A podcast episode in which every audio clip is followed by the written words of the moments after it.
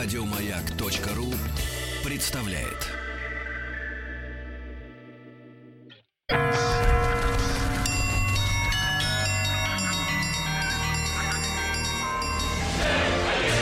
Русский мир. Истоки. Друзья мои, ну и мы начинаем сейчас разговор. Сегодня, сегодня, к сожалению, э, наш, наш, наш гость, а у нас сегодня в гостях э, будет Александр Васильевич Назаренко, доктор исторических наук, руководитель Центра истории религии и церкви э, Российской Академии Наук и главный научный сотрудник Института всеобщей истории. К сожалению, была накладка с утра. Мы наших уважаемых гостей, у кого нет своих автомобилей, естественно, естественно, не вынуждаем э, с утра ехать на эфир такой уважаемой радиостанции э, на метро или на автобусе, присылаем за ними таксомотор. Так, И так, Сегодня так. в очередной раз, значит, компания Клаксон подала машину не туда. То есть сказали один адрес, они привезли, они приехали за чеком на другой адрес. Такое ощущение, что бардак в головах у людей. И мы, конечно, не можем на Слушайте, это они, не они, они же нам эфир срывают. Они, Нет, что они нам вообще- не срывают уже, Александр Уже Васильевич. идет. Александр Васильевич уже вот-вот а, окажется в нашей студии, но этот вопрос мы с повестки дня, конечно, снимать не можем. Александр Васильевич, доброе, Доброе утро. утро. Добрый день. Проходите, пожалуйста, садитесь, пожалуйста. Да, мы, э, Александр Васильевич, приносим извинения за наших, наших э, горе-партнеров, да, которые, да, которые вас, к сожалению, да, э, Алевтина, помогите, пожалуйста, с микрофоном, поставьте его так, как надо, да. И сегодня с Александром Васильевичем Назаренко, я еще раз напомню, доктором исторических наук, руководителем Центра истории и религии, Церкви Российской Академии Наук и главным научным сотрудником Института всеобщей истории, мы об Андрее Юрьевиче Боголюбском поговорим, да. С большим удовольствием, да. Спасибо огромное, что вы к нам все-таки добрались сегодня. Да. И, э, Александр Васильевич, э, некоторые наши уже докладчики, которые приходят в это время, да, в среду, а, как обычно в это время, после 9 утра по Москве, нам уже рассказали тайну о том, что вот исследования Герасимова, да, э, выявили э, портретное сходство э, товарища Боголюбского с э, восточными, да, племенами. Да. Как так получилось? Давайте, может быть, с предыстории, да, с родителей. Э, Чуть-чуть поближе к микрофону. Ага, Ну, это очень просто получилось, потому что мать Андрея Боголюбского была половчанкой. Первая супруга э, его отца, э, Юрия э, Владимировича Долгорукова, была половчанкой. Она была, э, значит, дочерью половецкого хана. Э, э, И отец Владимир Мономах, известный, наверное, всем нашим слушателям, женил одного из своих младших сыновей, а Юрий был один из младших мономашичей. Еще в отроческом возрасте ему было лет восемь, по-моему, всего лишь. А половцы были, э, да. были язычники тогда. Э, Да, они всегда были язычники, так сказать. Потом уже э, мус- мусульманство, значит, они уже смешались с татарами, с монголами.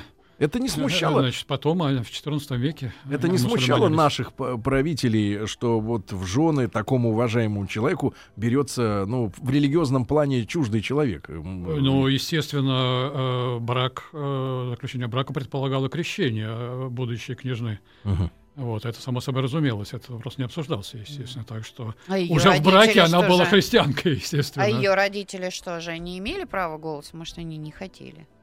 Если бы они не хотели, брак бы не был бы заключен. Это браки все были политические, они были не случайные. Это, конечно, не пленные какие-то половчанки были, как вы сами понимаете. А, а такие тоже бывали, но это, как правило, случайно. Это, это были наложницы просто. А если речь шла о таком э, э, формальном браке, то, естественно, предполагалось согласие обеих сторон, такие браки были политическими. Союзы с половцами э, для XII века э, для русских князей дело совершенно обычное Политически. Тот период, Александр Васильевич, когда э, вот мы говорим об Андрее Боголюбском, э, уже, э, как опять же нам рассказывали докладчики уважаемые, относится к периоду распада да, единого э, государства, фактически, да, на вот феодальная раздробленность, да. И э, в каком же состоянии вот э, Боголюбский получил э, владение?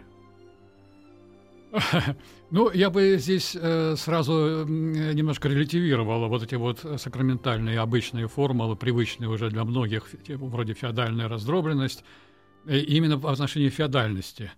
Э, раздробленность здесь она была. Полити- Политический партикуляризм на Руси был налицо, распад, да- даже не распад, а разделение просто некоторое на отдельные, достаточно самостоятельные княжества, од- одним из которых как раз было э, Ростово-Суздальская сначала при Юрии Долгоруком, а потом при Андрее Владимира Суздальская Русь на северо-востоке. Э, Но э, это не предполагает э, вот э, э, какого-то политического распада Древней Руси, что вот они там все распались на куски и воевали с друг с другом, и вот бесконечная свара, как иногда себе дело представляют. Это совершенно ошибочное представление, значит, потому что политическое единство Руси, в том числе и в институциональном плане, не только в смысле идеологии, самосознания там и прочего, э, продолжало сохраняться и в XII веке, и вплоть до монгольского э, погрома. Э, Русь вообще рассматривалась как некое, в целом, как некое коллективное владение княжеского семейства. Это всегда было, начиная с э, э, IX века еще. Вот. Только, значит, сама система этого совместного владения Русью все время усложнялась. В конце концов, это привело к, к наличию таких полусамостоятельных Мгм.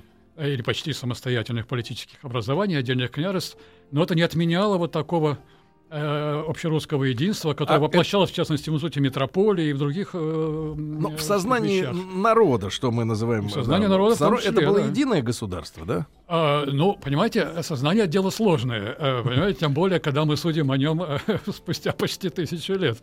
Под черепную коробку не влезешь никому, э, вот, и сейчас, а уж тогда тем более на таком расстоянии. Э, Но, судя вот по, э, э, скажем, по памятникам идеологическим, по политописным, вот там, где вот э, политическое сознание более или менее уловимо отразилось, мы можем утверждать э, с достаточной определенностью, да, что сознание, по крайней мере, людей думающих, мыслящих, которых этот вопрос вообще занимал, не всех же он занимает, Да. конечно, и сейчас тоже. Да, да. Да, вообще русское единство, так сказать, сохранялось как константа. Вы нас, вы нас обрадовали, а то мы уже думали, что Нет, вот эти нет, нет, ну что вы, школьные вот эти штампы, которые Нет, да, нет, вбиты нет, в голову, нет, нет. они на самом деле... Раздробленность, раздробленность, единство, единством, все это жизнь сложная штука, все это сказать, в таком гармоническом взаимодействии А существует. Боголюбскому пришлось бороться э, с братьями, как это все его предшественники делали, за место вот, э, правления. Э, Ну вот э, как раз э, с Боголюбским было почти все очень гладко, э, потому что хотя начало у него было как раз сложное, потому что Владимирский стол, он свой, то есть его собственный Владимирский удел внутри большого Владимира Суздальского княжества, это поначалу при, при жизни отца это был его удел. А, вот э, его он занял в конфликте с Юрием Долгоруким э, в 55 году, в 1155 году. Юрий к этому времени был уже великим князем киевским, и все, и все братья Юрия Долгору... э, простите, Андрея Боголюбского, они, значит, уже в- были, м, ки- сидели на киевском юге, там по разным городам, по Вышгороду, по Белгороду, там, значит, в Треполе, в других местах.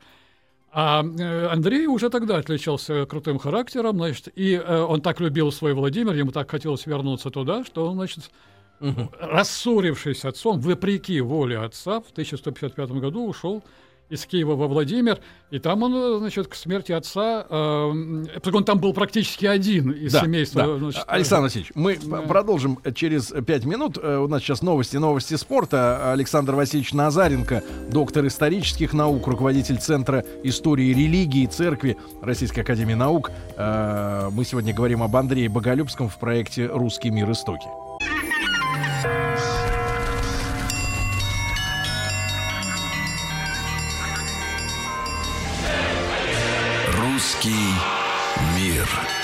Истоки. Итак, э, дорогие товарищи, сегодня у нас в гостях Александр Васильевич Назаренко, доктор исторических наук, руководитель Центра истории религии и церкви Института российской истории, Российской академии наук и главный научный сотрудник Института всеобщей истории. Александр Васильевич, еще раз доброе утро. Здравствуйте, здравствуйте. Почему же э, Андрей Боголю- Боголюбский, наш сегодняшний главный герой, э, почему он так хотел уехать во Владимир? И почему отец был против этого? Э, э, Ну, э, легче ответить на вопрос, почему отец был против. Э, Во-первых, отец всегда против, когда его не слушают. Да-да-да, я ведь недоволен. Эм, Дело в том, что в отличие от Андрея, скажем заранее, э, его отец Юрий Долгорукий из Ростова своего, своего дела все время стремился в Киев. Это, между прочим, тоже элемент политического единства общерусского, потому что киевской династии отдельно не было. И киевский стол, главный на Руси, по очереди занимался, и эта очередь была не случайная, она была, значит, такая по старейшинству генеалогическому. Э, Князья занимали э, киевский стол. Вот. И Юрий, естественно, э, очень стремился, в свою очередь, он был один из младших, поэтому очередь его настала не скоро, э, э, занять киевский стол. И поэтому, когда наконец это случилось, он так держался э, э, за. Киев, да, да, да, за столицу общерусскую. Всех своих сыновей, повторяю, перевел и посадил рядышком, чтобы они подкрепляли его, это киевское княжение. Ну вот Андрей, э, а Андрей был старшим из Юрьевичей, э, вот э, оказался человек с характером, так любил свой родной Владимир. Но это психологическая тайна, психологическая привязанность на лицо. Что даже, повторяю, против воли отца ушел во Владимир, значит. Э, э, И это, надо сказать, ему в- последующем помогло, потому что вот вы уже задавали вопрос, почему, значит, все-таки не было никакой усобицы, и он, так сказать, стал Владимир, Владимиром Суздальским князем, в свою очередь, таким вот э, беспрепятственно. Именно потому, что вот э, он единственный в это время, когда все сидели на юге, был во Владимире. И это снискало ему симпатии владимирцев и вообще, значит, Суздаль. э, А местной- Отец-то простил местной ему знати. потом? Отец его не простил, потому что, умирая, Юрий эм, назначил, э, предназначал э, Владимира Суздальский, со- собственно, не Владимирский, а Суздальский, главный додостол, младшим своим э, сыновьям э, э, Михалке и Всеволоду, будущему Всеволоду Большое Гнездо, вот, младшим братьям Андрея. Но не случилось. Э, Завещание Юрия было не выполнено именно потому, что воспротивились уже сами суздальцы и владимирцы. Они так любили, значит, своего Вла- Владимирского Андрея, что когда после смерти Юрия огласили завещание, и поначалу было, должны были они присягнуть, э, значит, младшим братьям, но, значит, они этого не сделали. Александр И Андрей стал Владимиром А к тому времени правильно мы понимаем, что э, Киев экономически уже ослаб, да? Уже Нет, вот Нет, этого Потому что совершенно неправильно У понимаете. нас э, такая версия в голове сложилась, да, наверное, Да, спустя несколько э, бесед, там уже десятка, Да. наверное, с лишним, э, что к этому времени путь из варяг в греки э, истощился, соответственно, на торговле наживаться так, как раньше, не получалось, и вообще Киев приходил, ну, как бы в упадок относительно, может быть, восточных, да, земель. Хотя, с другой стороны, плодороднейшие ведь земли. Э, в Суздале, там, во Владимире не такая ситуация с, с- с- с урожаем, да? Ну, мысль ясная, она, в общем, правильная. Ее недостаток только в том, что, э, понимаете, э, 12 век — это не 9 и не 10 Если в 9-10 веке действительно практически вся экономика покоилась на внешней торговле, то есть вот на этом, как вы говорите, пути из варяг в греки, если для Киева, о Киеве говорить, все, что добывалось, э, значит, и не съедалось э, самими, э, отправлялось на внешние рынки, э, продавалось за деньги, на деньги покупали всякие экзотические вещи, поступали в Киев. Вот так, в общем, экономика и функционировала, грубо говоря. 12 век это все не то. Там, А что понимаете, появилось? да, ну как, это, это уже больше похоже на нас. Появляется внутренний рынок, появляется внутреннее производство. Э, Люди начинают жить, так сказать, округой, ремесленное производство местное, вот аграрное производство. Это также и на- называют в качестве причин, ну, условно, в кавычках, этой феодальной разрушенности, да, когда регионы стали автономными, да? Ну, это, это одна из причин вот такой регионализации, конечно, экономической, которая влекла за собой элементы политического партикуляризма. Это одна из причин, безусловно. Но так или иначе, экономическая жизнь начинает концентрироваться э, не только в виде торговли, а в виде именно производства и обмена и торговли уже ближе к э, отдельным городским центрам. Мгм. Вот. И это, безусловно, э, привело к тому, что не, не, не, не, то чтобы упадок внешней торговли, а изменение ее роли в, обще, в общей экономической В бюджете, жизни да. государства да, да, да, не привело к какому-то объединению, так сказать, вот, э, того или иного центра, в том числе и Киева. Нет, этого не произошло. Э, э, Вот такого мы наблюдать, в том числе археологически, не А можем. мы понимаем, что вот эти земли разные, русские, да, восточные, киевские, они э, в разной экономической ситуации находились. Э, Ну, Кто-то ну, более успешно. но, но это как и, И в чем сейчас. Ну, причина? представьте себе киевский юг, да, Да. а если взять только аграрную сторону, и новгородский э, север. Ну, понятно, что это разные абсолютно ситуации. Э, Экономически и в аграрном смысле, и в торговом тоже, потому что э, Новгород торговал по Балтике, чего Киев был лишен. Э, Вот. э, Суздаль э, и Ростов и Владимир торговали по Волге, чего Киев был лишен. Зато Киев торговал западу, западу, с Западом и с Венгрией, и с немецким Подунавьем, сухопутным путем, который через Перемыщ шел, через Волынь через Карпаты.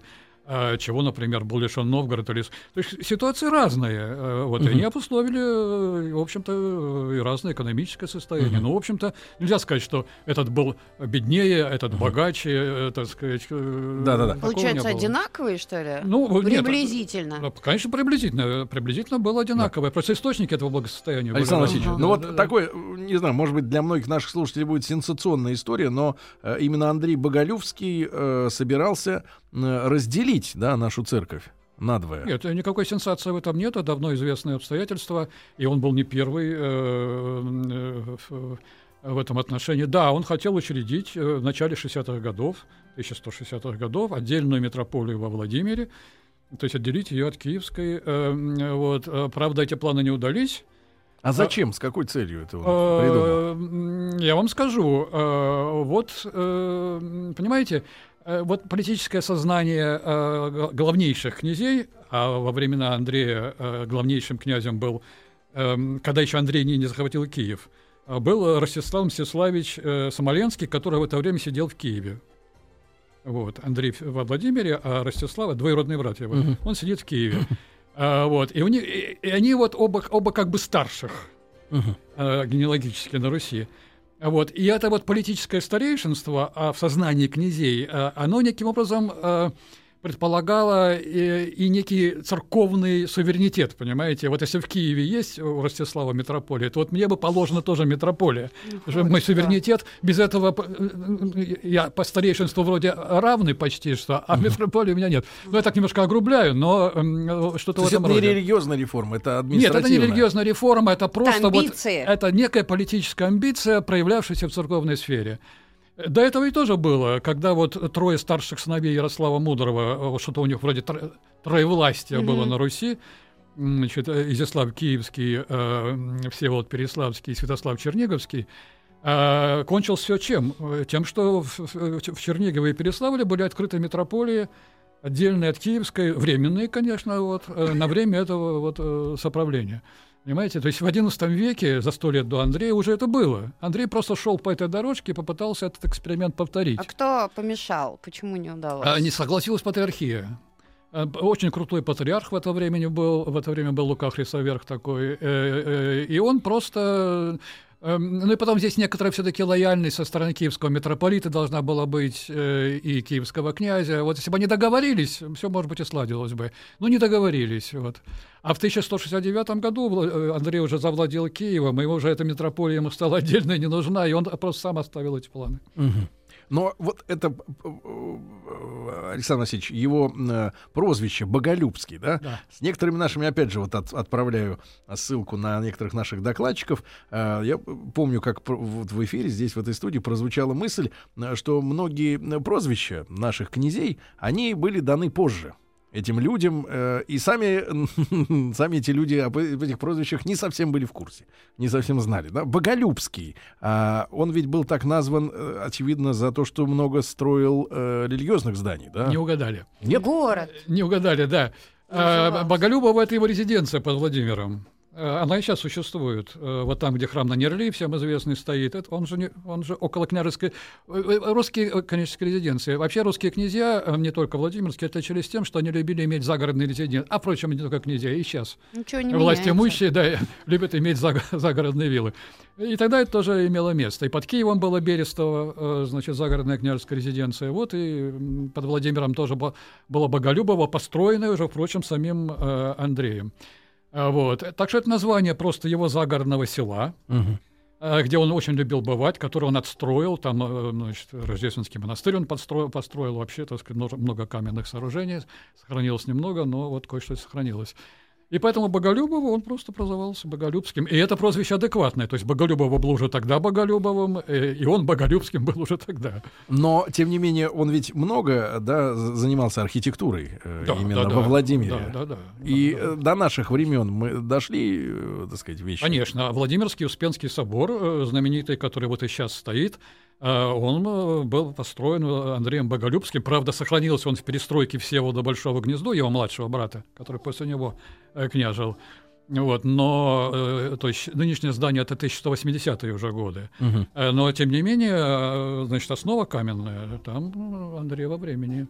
А, э, чем-то э, Андрей Боголюбский запомнился э, с точки зрения истории вот э, в плане экономического развития своего региона? Что-то что новое, да? Или политического? Я- мы сейчас Э, о внутренних делах. Э, Ну, если говорить об экономике, э, то, значит, наши, наши летописи, э, а это главный наш источник, прежде всего, о тех временах, э, они на эту сторону дела не очень-то смотрели, э, значит, как там торг... это, ну, это рутина такая, э, э, торговля, понимаете ли, там землепашец пашет, э, туквец торгует, что об этом писать? Нет, просто процветал при нем. Да, да, да. И, но некоторые косвенные данные предполагают все-таки, что да, а, а, а, потому что вот эти все постоянные войны, э, которые эм, э, начались э, именно при Андрее, э, интенсивировались, во всяком случае, с Волжской Булгарией, они предполагают э, значит, настоящий прорыв э, значит, Л- Владимира Суздальского княжества э, к Волге и подключение к волжской торговле. Вот основание Гороховца, значит, вот, э, городца,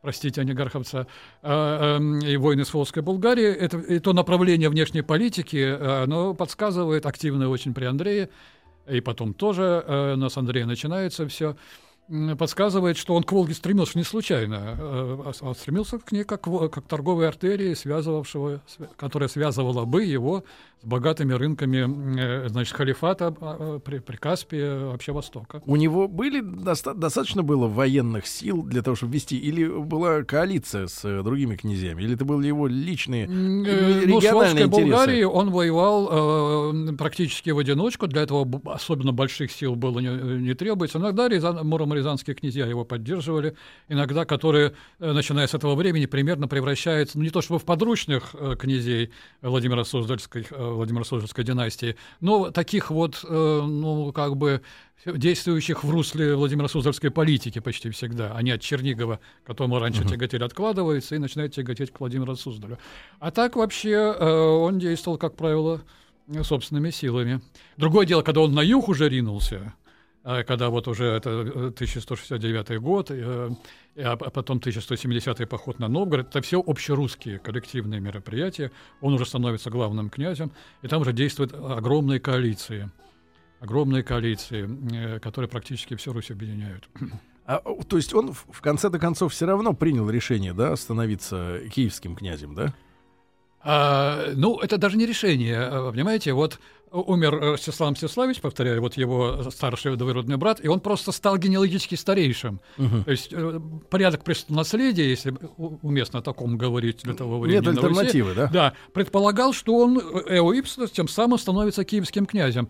А вот, э, там, конечно, были другие, так сказать, более мелкие претенденты, э, вот, но он э, занял, тем не менее, свое место, положенное ему, но, и это отличает его от всех предыдущих князей, э, сам в Киеве не сел. Не сел Вот лично. Юрий Долгорукий, вот отец Мгм. его, да, он как Да. только стал киевским князем, он там, Мгм. он из Киева не выезжал и стремился всеми силами там удержаться. А этот не сел. А А этот- Александр, а этот Александр посадил Васильевич- там младшего брата Да. Глеба, понимаете? Русский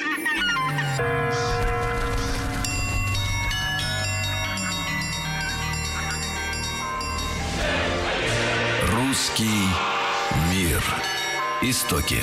Друзья мои, так с Александром Васильевичем Назаренко, доктором исторических наук, руководителем Центра истории религии и церкви Института российской истории, Российской академии наук, э, с главным научным сотрудником Института всеобщей истории. Мы говорим о том времени в истории нашей страны, когда правил Андрей э, Юрьевич Боголюбский. И вот э, интересно... Не хотел в Киев. Да, и вот интересная деталь, да, э, должен был заступать сам, но отправил не себя, да, вместо. Да. И вот э, наступило, э, наступил тот период э, в нашей истории, э, уже после него и Всеволод, его младший брат, также поступил, который был э, Владимиром Суздальским князем, и, и будучи старейшим генеалогически, э, и признававшийся таким старейшим, значит, вот своей братьей, кня- другими князьями, в Киеве уже не сидел и туда даже не стремился. Вот, а уступал это э, младшим, значит, вот ему достаточно было сознания своего старейшинства. Э, То есть по, по меткому э, э, изречению Василия Иосифовича Ключевского, известного нашего историка, э, э, Андрей был первым, кто отделил старейшинство от места. Мгм. То есть вот э, раньше старейшинство это который в Киеве, а он, значит, отделил старейшинство от места. После Ста- него так и пошло вот Ну, после снижение. него, после него вот э, такой непременной связи Между не Киевом, было. Да, да? да, да, и старейшинством. Вот я повторяю, что он был старейшим, а в Киеве сидел его младший брат Глеб. Мгм. Так же, как и все, он считался старейшин, э, старейшиной. э, От, от а этого вообще периода, сидел от никогда. этого периода, можно сказать, происходит закат фразы э, «Киев – мать городов русских». Э, ну, смысловой. Э, Вот, понимаете, от того, В что... плане значения. э, Да, от того, что Андрей там не сидел, э, нельзя сказать, что Киев, так сказать, как-то угас как авторитетный центр. Там. То есть в в глазах Боголюбского, значит, э, его власть над Киевом не требовала его личного там присутствия, понимаете? Вот, вот и все, вот вся его политическая идеология в этом смысле. А, э, Но сказать так, что э, в это время, середине там, второй половины 12 века или даже позже, э, Киев уже становится каким-то второстепенным городом или становится одним из ряда других авторитетных центров Руси в глазах, так сказать, э, русских людей того времени сказать нельзя. Все-таки вот ореол некого святого центра, где Киево-Печерская лавра, где сидит митрополит, э, вообще русский, понимаете, он же в Киеве продолжил сидеть Да. м, где вот эти святыни сосредоточенные, э, э, вообще за которым исторический авторитет такой какой-то, он оставался за Киевом. Тут ничего не поделаешь. Александр Васильевич, вы упомянули поход на Новгород, да? Да. Это усмирительный поход, карательный? Зачем? Нет, нет, он не смирительный, не карательный. А, э, Он такой же, как поход 1169 года на Киев, когда э, э, Андрей, когда стал, значит, когда стал владельцем Киева, да, а, вот он сначала посадил там подручных князей, ну, там из Смоленской ветви. Вот. И когда те потихоньку стали там шебуршить, проявлять какой-то элемент самостоятельности, значит, вот, и э, Одернул. да, он уже совершил поход на Киев и посадил там уже своего младшего брата, о чем мы уже говорили. Такого же рода был поход на Новгород. Ему Новгород всегда там- был таким сепаратистским немножко, да? ну, я бы не сказал. Новгород э, просто имел некоторые элементы политической э, вольности в том отношении, что он э, мог, ну, как бы отчасти выбирать себя князь. Он мог обратиться э, к смоленским князьям, оттуда пригласить князя, мог э, к суздальским, оттуда пригласить князя. мог Это даже к приоритет. Черниговским. Это исключительность, да, ну, была такая закреплена- привилегия, которая сформировалась, сфор- сформировалась как раз в течение э, первой половины э, XII века только. И иногда они ей достаточно активно пользовались, новгородцы. Э, Ну вот, э, Андрей не мог потерпеть, чтобы э, в Новгороде, сказать, когда он киевский князь уже, сидел кто-то не из его сыновей. И он хотел Мстислава, своего старшего сына, там посадить. А новгородцы, значит, вдруг воспротивились, пришлось вот ходить туда на следующий год. Внушение делать. Да, взяли в Киев, значит, по весне 69 года, а вот зимой 69-70 был поход на Новгород, когда вот знаменитое было знамение иконы Божьей Матери, когда она плакала, когда суздальские стрелы в нее вонзились, да, вот, после чего, значит, вот и культ знаменской иконы в Новгороде существует до сих пор. Мгм. Его военные э, вот успехи в масштабе нашей истории, они э, значительны. Мы чему-то благодарны э, за что-то ему. О, военные успехи. Ну, понимаете, вот э, э, если говорить о военных предприятиях его, то они в основном все-таки, если вот не брать эту, этот э, э, волжско-болгарский вектор, Мгм. который, собственно, скорее местно-суздальский, чем э, общерусский, вот, то все остальные его военные мероприятия внутрирусские Мгм. внутрирусские. А, э, Вот. э, Но э, надо сказать, что э, все эти э, болгарские походы, волжско-болгарские, занима... были так чисты и, и- требовали такого большого количества денег и такого значит, напряжения сил, что, в общем-то, подозреваю, что у него на все остальное особенно... Не осталось ресурсов. Задиристый князь был. он был очень задиристый, чрезвычайно авторитарный. э, Собственно, он, ну, не хотелось бы предварять э, финал, но, собственно, он и погиб из-за того, что, со- собственная знать против него возмутилась. Из-за чего? Э, Ну так вот, э, ведь э, это слишком активная самодержавная политика. С одной стороны, самодержавная, ей это не очень нравилось, когда прессуют, выражаясь нынешним термином, все время знать, из нее выжимают деньги. Это же, походу, это же не только княжеская казна. Вот. Ну и потом все время, это каждый год война, каждый год война, каждый год война, кому это понравится. Хочется и дома посидеть. Э, Вот. э, Ну и, так сказать, сумма всех этих обстоятельств привела к тому, Это был что- заговор? Да, был заговор, да, был знаменитый заговор э, Кучковича. Это его ближайшее окружение Суздальское, не Киевское, сказать, Суздальское, не какие-то киевляне, которые не любили пришельцев, там, понимаете ли, как было при Юрии Долгоруком. Говорят, его отравили тут. А Вот, но киевляне уже, они любили суздальцев. А там нет, собственные суздальцы. Эм, ну вот, так что э, в сумме, сумма этих обстоятельств приводит нас к подозрению, что, конечно, он э, перенапряг несколько силы э, и экономические Руси того времени, и военные. Э, ну и характер был у него не, не- не сахар. До скольки лет ему удалось, получается, дожить? Э, ну вот мы, мы точно не знаем, когда он родился. Вот э, А, в, в-. Владимире недавно справили значит, юбилей его э, в 12 или в 13 году, я не помню, считая, 60 считая он- рождение его в этом году. Но Да. это, конечно, слишком рано. Он родился между 15 и 20 годом. Мгм. Вот а те люди, считайте. которые замешаны в убийстве, они как-то понесли А наказание? умер в 64-м, погиб в И, 64-м. Да, понесли наказание за убийство? Или как бы вот сместили, и ладно? А, нет, э, нет, а это не сместили, его убили. Да-да, не, я понимаю. Но нет человека, нет, э, нет проблемы. Нет, нет, нет, ну что вы, что вы. Нет, э, конечно, э, конечно, наказание было, безусловно.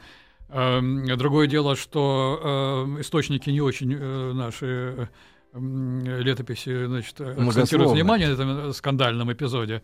Вот в повести об обиении, отдельная повесть есть Андрея Боголюбского, вот там как-то этот момент Упущен. упущен, Вот. да, да. Андрей Васильевич, вот с вами Александр время... Васильевич, Александр. Васильевич, я про... с Андреем Боголюбским да, да, ну, перепутал.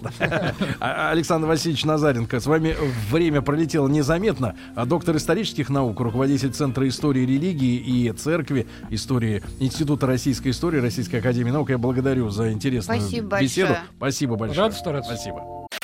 Еще больше подкастов на радиомаяк.ру.